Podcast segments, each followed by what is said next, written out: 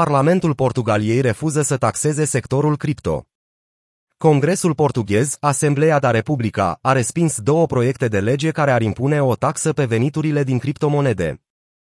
Portugalia este o țară mică și însorită din peninsula iberică care primește cu brațele deschise criptoentuziaștii din toată lumea pe țărmurile sale. Comunitatea cripto din această țară este în continuă creștere, ceea ce se datorează taxei zero pentru tranzacțiile cu active digitale. În timp ce Elveția este recunoscută ca fiind cea mai prietenoasă jurisdicție din Europa în ceea ce privește criptomonedele, Portugalia accelerează ritmul. Într-adevăr, această țară, pe lângă faptul că oferă condiții de trai de invidiat pentru proprietarii de Bitcoin, mai oferă și un mediu fiscal atractiv, ceea ce rezultă într-o creștere a comunității Bitcoin. Legătura frumoasă dintre Portugalia și Bitcoin a început cu șase ani în urmă, mai exact în 2016 când o lege a autorității fiscale portugheze a statuat că, deoarece criptomonedele nu sunt considerate valute, nu sunt supuse legilor fiscale portugheze și sunt, prin urmare, neimpozabile. În plus, tranzacționarea cu active digitale nu este considerată venit din investiții în această țară. Acest lucru a atras o mulțime de startup-uri cripto și investiții în Lisabona, chiar dacă companiile care acceptă Bitcoin trebuie să plătească impozit pe venit. Ministrul portughez de finanțe, Fernando Medina, a declarat recent că criptomonedele din țară vor fi în curând supuse impozitului pe câștigurile de capital. Cu toate acestea, Parlamentul Portugaliei a respins două propuneri de lege ale partidelor politice mai mici pentru impozitarea activelor cripto.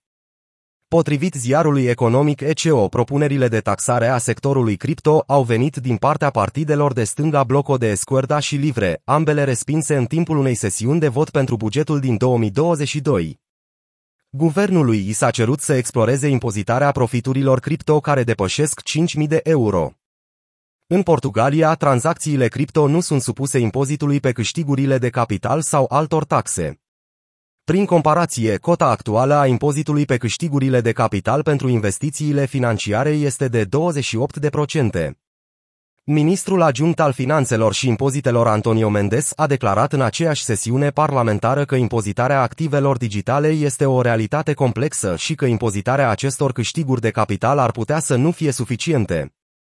Impozitare veniturilor din cripto în România dacă vorbim de impozitare pe criptomonede, România nu mai face de multă vreme excepție de la această procedură fiscală, astfel că tranzacțiile cu monede virtuale sunt impozitate și la noi.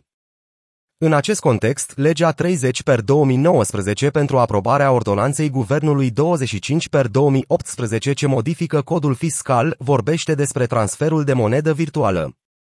Astfel, la articolul 116, aliniatul 1 din legea 227 per 2015 privind codul fiscal, contribuabilii care realizează venituri din alte surse identificate ca fiind impozabile, altele decât cele prevăzute la articolul 115 aliniatul 1 precum și cele prevăzute la articolul 114 aliniatul 2, au obligația de a depune declarația unică privind impozitul pe venit și contribuțiile sociale datorate de persoanele fizice la organul fiscal competent pentru fiecare an fiscal până la data de 15 martie, inclusiv a anului următor celui de realizare a venitului.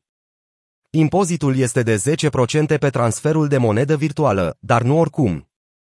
Câștigul din transferul de monedă virtuală în cazul veniturilor prevăzute la articolul 114 aliniatul 2 din codul fiscal se determină ca diferență pozitivă între prețul de vânzare și prețul de achiziție, inclusiv costurile directe aferente tranzacției.